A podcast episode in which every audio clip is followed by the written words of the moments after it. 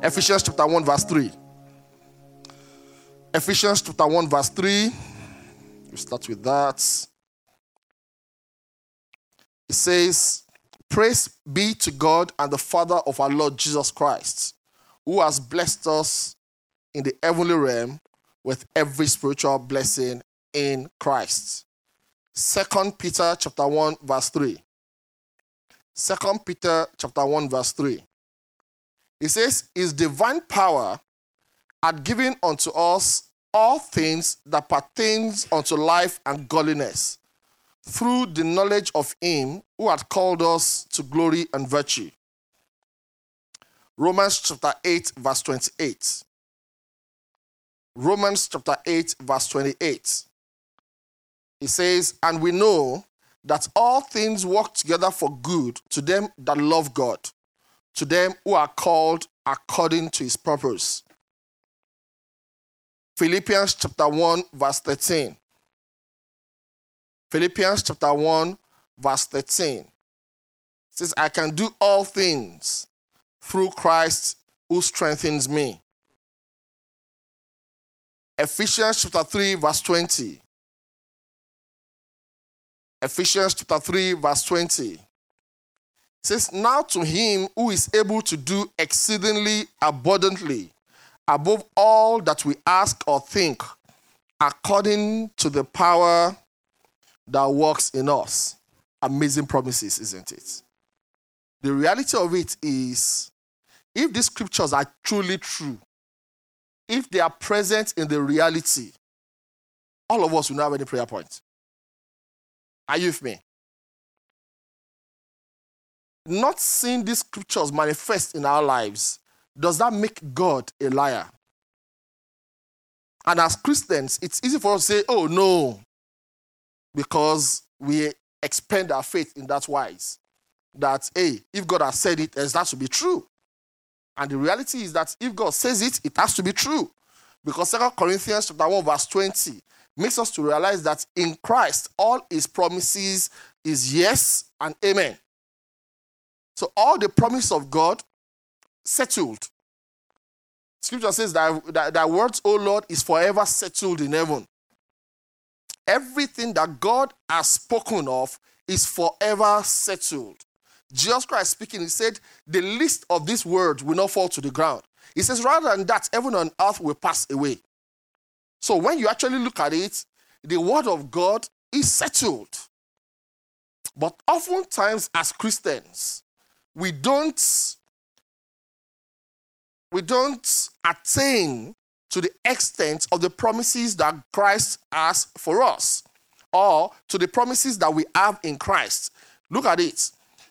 All the promises of God in Christ are yea and amen. So as long as you are in Christ, all the promise of God is meant to come to pass in our life. Are you with me?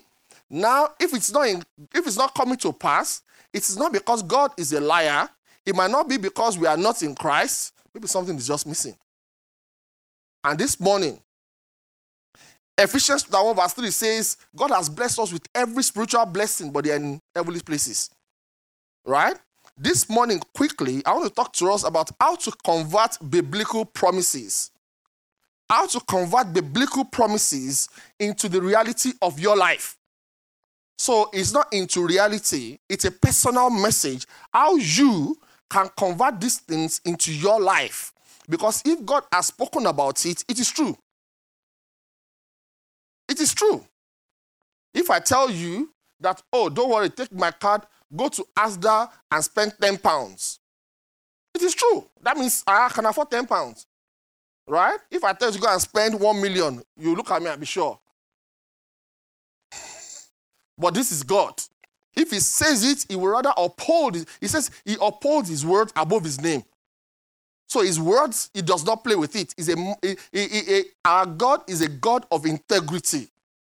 He's the only God that says everything the way it is going to be, and it has to be like that. So, how can we convert all these things that we see? We read them in scriptures. How can we convert them into reality in your life or in my life? The first thing I want us to realize is that there are two ways to access these promises of God. Every promise of God, there are two ways to access it. Right? Or there are several ways, but you can divide them into two different ways. Number one is the direct access that you, as an individual in Christ, you can actually obtain yourself.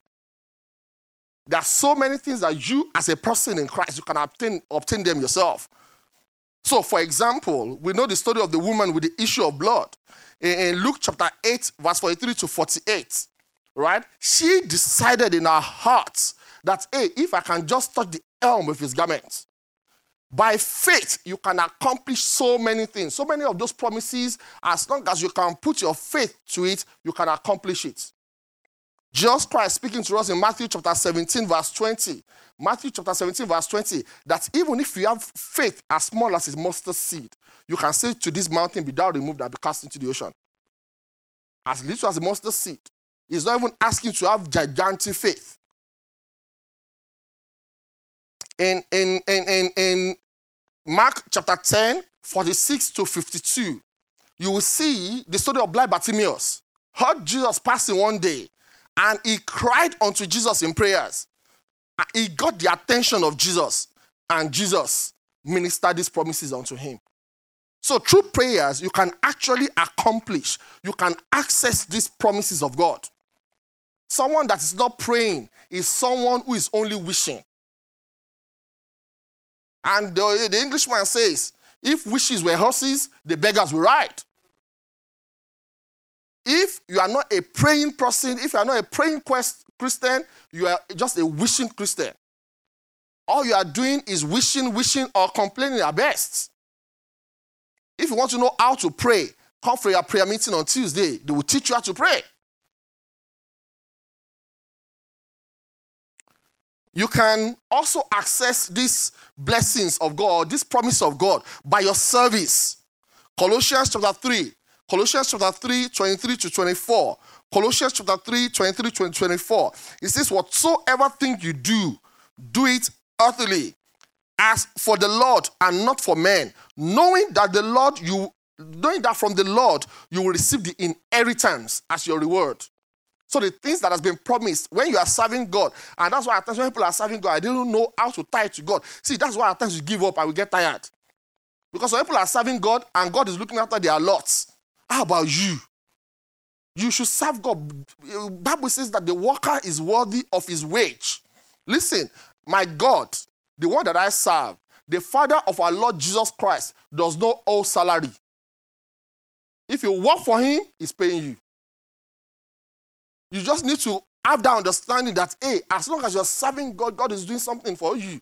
You might not have seen it, but you are loading your cloud in heaven for a day of withdrawal.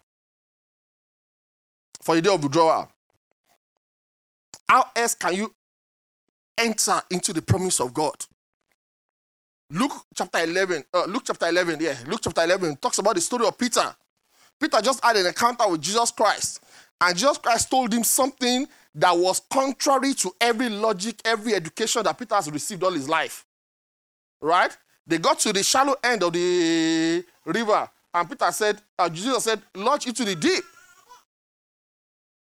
Contrary to what fishermen will do, but obedience to the instructions of God, obedience to the things that God tells you to do, can make you have access to the benefits and the promise of God.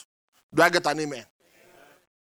But this area, the scripture for that, if you want to know, is Isaiah chapter 1, verse 19. It says, If you are willing and obedient. A lot of Christians nowadays, we are willing. There's that willingness, but the obedience, we're not ready to make it happen. Bible says, if you are willing and you are obedient, you will eat the good of the land. There's a good in Christianity. There's a good in the word of God. Partaking of it requires obedience. Tell your neighbor, obedience. Mm-hmm. All these are direct access. All these are direct ways that you can make up your mind to obtain some of the promise of God. Not my focus this morning. All these I expect us to know. Even though at times you don't practice them, but I know that faith comes by hearing, hearing the word of God. What you have heard today, for example, you will try to put it to use again. But this morning, there are things that your faith cannot help you obtain them. There are things that your prayer cannot help you to obtain them. There are things that your obedience alone cannot help you to obtain it. There are things that are in the Bible that are scriptural, and you yourself, you can actually testify to that. But, Pastor, I've trusted God for this thing, even though God said it, but it's not happening.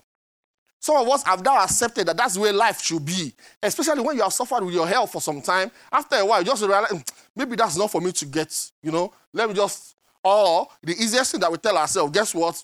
Maybe that's the way God wants it. Or maybe it's the will of God. Maybe it's not the will of God. So there are things that on your own, you do not have direct access to it. Things like when someone is oppressed by demons. At times they cannot help themselves. Peter was thrown into prison, right? Peter on his own, regardless of his prayers, might not be able to, because, hey, you know, at times when you're in a situation, you will kneel down to pray, prayer is not coming out of your mouth. It is in such times that we are talking about this morning. How to convert those things into reality that you yourself you cannot obtain by yourself. You've prayed, it's not moving. And there are two things that scripture has told us as ways of accessing the or ways of converting the promise of God into reality that oftentimes we don't pay attention to. In fact, in this day and age, the devil fights them tooth and nail. Hence why we have Christians that cannot really witness of the grace of God. The first one is partnership. Are you with me? Partnership. There are so many things that you cannot do that you need somebody else to pray or to agree with you in prayers. Partnership. This is when like-minded Christians come together in agreement concerning a matter. Bible says whatever two of you will agree on or not will be established in heaven. It's a means of accessing such or converting such. Meanwhile, when we come to church like this, guess what happened? Oh, you don't want the next person to know what you are going through or what you want. You need to hold on with someone and be praying. There's provision for that in the church. Partnership. This is what happens when the other day we said, Oh, you should have prayer partners. You remember? I can bet you have not even called your prayer partners since that time. And if you've called, you start seeing the results in Jesus' mighty name. This is what happens when we decide to have accountability partners. People that will be able to call you and say, Where are you? What are you doing now? Ayokpo came to say, Oh, there are some people that God brought into his life. Yes, because it's without them, you might not get to where you're meant to get to. This is why marriage is very, very important. You are your husband kneeling down and agreeing on a matter. You will get results. You will get results because partnership is very, very important. That's why God is still married right from the beginning. Every time we're having church events and we say, oh, um, oh, we're having a church event, ye ask. What do you think we're doing? It's not play. It's because we are coming together to agree that concerning these promises, let them be let them happen. So when we're doing events, it's not because we just want to do events, it's because we want to agree. We want that agreement, corporate fasting, corporate everything. We are fasting currently, and I was speaking to somebody, I don't even know how many, how many people are even fasting in this church. Because we are meant to agree together. It's when we agree together, there's power behind it. We can achieve much more. So the first one is partnership. Look around yourself, look around church today and make up your mind and say, God, why not lay someone in my heart this day? Or why don't lay me in somebody's heart? That when I approach this person, this person will have my heart. That, hey, we can be praying together. We can do things together. We can take the world. You don't need to be business partners. We don't need to be business partners. Even in the world, people understand the power of networking. That's not my focus this morning. The second one, which is the most attacked in the church or in this day generation, is the authority in the church. The authority in the church is a means of accessing those things that at times you might not be able to achieve or access yourself. The authority in the church is a big part of, part of it. Matthew chapter 10. I want someone with a beautiful voice to read 1 to 15 for me quickly. Matthew chapter 10, from 1 to 15. Let us look at Jesus talking about this factor. This is where I'm going authority in the church. Matthew chapter 10, 1 to 15. Anybody can read if you're there, loud and clear. May the Lord bless the reading of his word. See, that scripture is very simple. Jesus Christ called his disciples and gave them authority to go and do some things. Are you with me? He said, as they go, when you get to a city or when you get to a house or a people, find out if there's somebody worthy in that place. Right? So that means even though Jesus has given them all the authority, the other side of them being able to receive it is determined by whether that person is worthy of it or not. Are you with me? Jesus, Bible says Jesus concerning Jesus. I was asking someone that who is Jesus? Jesus is the anointed one. Every anointing that anybody can ever carry was in Jesus. Right? Yet he got to his own country or his own home state. He could not perform one miracle. Because there was no one that was worthy in that place. Right? Listen. In every church, God sets authorities in place such that they can fulfill the mandate of Christ in that church. Are me? They can heal the sick, raise the dead, cleanse the lepers, do all these things that you yourself cannot do by yourself. A dead person cannot raise themselves. Are you with me? God sets all these people in church for the purpose of you accessing the benefit of Christ, the benefits are in Christ. Yet, it says that for there be for there to be a recipient, that recipient must be worthy. So, when we have leaders in church, for example, it is not because it, okay, the leaders might not be anointed, but they can also be anointed. It's not only down to the anointing, it's also down to you being worthy of receiving it. Because when I read the scripture, it challenged me a lot. I wanted to know what does it mean to be worthy? Who wants to know what it means to be worthy? Because the truth is that, hey, you can come and say, oh, Pastor, pray for me. I can pray for you. If you are not worthy, you don't get it. You don't get it. It's not because the anointing is not there. Also, you to check yourself. I've seen people complain about their church. In this church, there are nothing that's happening. Things are not happening. I was sharing with someone, and we're talking about the festival of life when Gio said, Oh, it appears that you guys in London, you don't value it that much because we are no more worthy. Let us look at what the scripture says. Let us see who is worthy. Go to verse 40 to 42. 40 to 42. Within that same scripture, Jesus said everything that we need to know. Jesus Christ says the way you receive honor is the same way that you receive Him. If you receive honor as brother honor, you get brother honor's reward. If you receive honor as a minister in your church, as a prophet, you get a prophet's reward. So if you receive people in authority the way they are meant to be received, you get the reward that comes with that role. That's what it means to be worthy. I did not write that scripture. That is why, at times, it appears that Christianity is not a powerful religion anymore. Because, not because God has not poured the Spirit upon all flesh, but actually, the people that are meant to be receiving it, ah, we are very, very. Ah, let me not use the word I want to use. Unless you tell me to.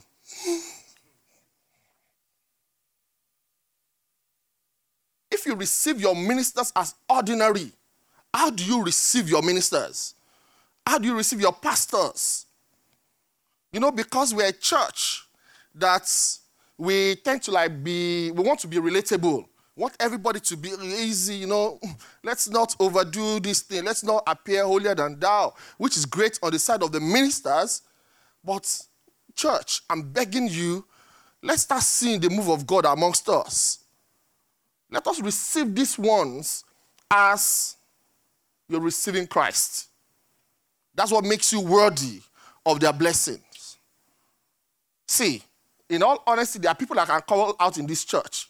They are my own anointing thermometer. Every time I pray for them, it happens.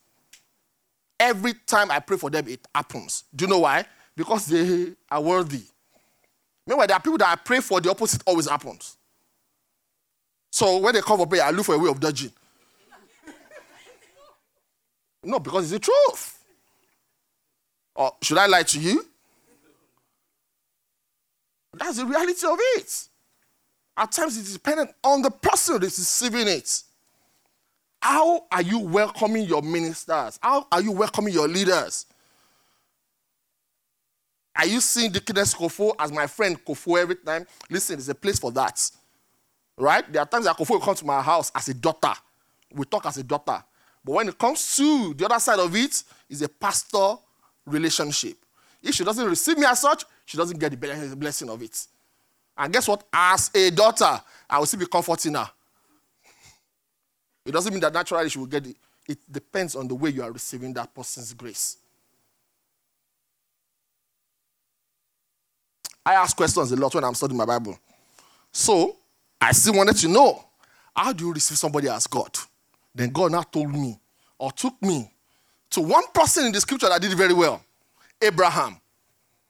In Genesis chapter 18, Abraham saw two people walking down, two people walking down. The way he received them decided what Abraham was going to get. He saw these two gentlemen walking down and he quickly ran to them, welcomed them with all expectation, with all worshipfulness or reverence, you know, uh, engaged with them, sat them down, went, called, oh, guys, can I just give you guys water to drink? You know, there are houses that you get to, the way they welcome you in that house, you play your life out. Or you don't know that. When Jacob, is it Jacob? No, no, the father of Jacob, Isaac, when Isaac was going to bless his children, he told them, Go and prepare. When they brought it and he has eaten and he's, mm, all the prayer that he has, he prayed it. When the other one came, he said, Ah, the prayer has finished. How can prayer finish? So you understand what I'm talking? See, we're laughing over it, but it's not a laughing matter. There are things that you are meant to obtain. There are instructions that are meant to be given to you that guess what? It's meant to open the door and to break loose of the next for you. But the person that's meant to help you is the one that you are just talking to anyhow. Or you are despising that. Hmm, I can't even talk to this one. I'm not even sure that he's born again.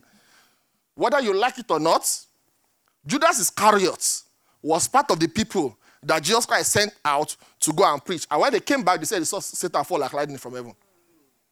Judas Iscariot that you are condemning that, oh, I'm not sure that, uh, that minister is good enough for me.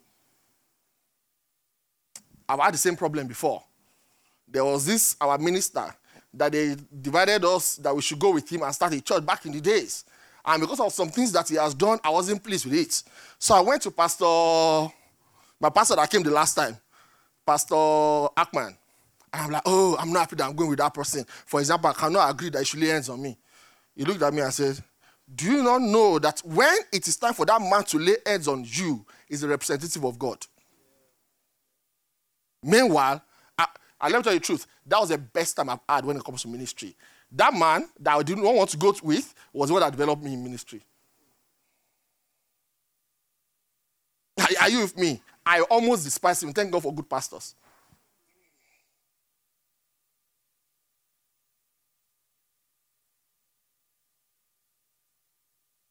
You receive your ministers as if you are receiving God. That is the bit that today's church do not like anymore. There's a time that we play. Is that okay? Listen, I'm your friend. I hope you know that. Do you agree to that? I'm your friend. Honestly, I'm the best friend that you can have. I'm loyal. Right? And we can be friends. We can play games. What's that that we play? Articulate, we can do it. Charade, we can play it. Everything we can do it together. Ah, we can laugh, and we are good at that in this church. There is a time that I can switch from that and become a father to some. Right? And I always say that every father knows their children. And every children knows their father. do you get it? So somebody might call themselves father, but I'm not your, you know, there's a relationship, a two-way relationship, right? There's a time I can switch to that. That's also fine. But there's a time as well for you to understand that there's a pastoral side to it. It's meant to open doors to you. Likewise with all your ministers, you need to know where the limit is. Because when you become too over familiar and over friendly with the anointing, you take it for granted. You abuse that role the same way that Judas abused his relationship with Christ.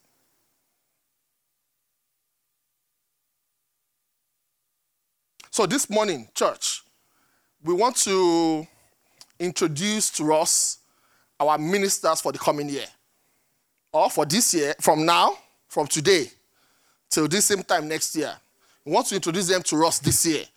And understand that you need to receive these ones as God. Now, listen to me, church. It's not just a one way thing because expectation has to be met. In Titus chapter 1, Titus chapter 1, verse 5 to 9, you have a place and a part to play in ensuring that your minister remains a minister. Titus chapter 1 from verse 5 to 9, I'll read. The reason I left you in Crete was that you might put in order what was left unfinished and appoint elders in every time in every town as I directed you. An elder must be blameless, faithful to his wife, a man whose children believe and are not open to the charge of being wild or disobedient. Since an overseer manages God's house, he must be blameless.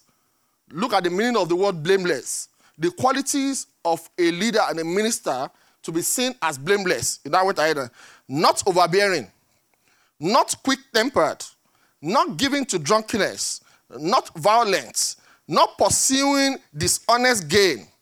It must be hospitable, one who loves what is good, one who is self controlled, upright, holy, and disciplined. Listen, church, everybody I'm introducing to you today, you can hold them accountable to this thing.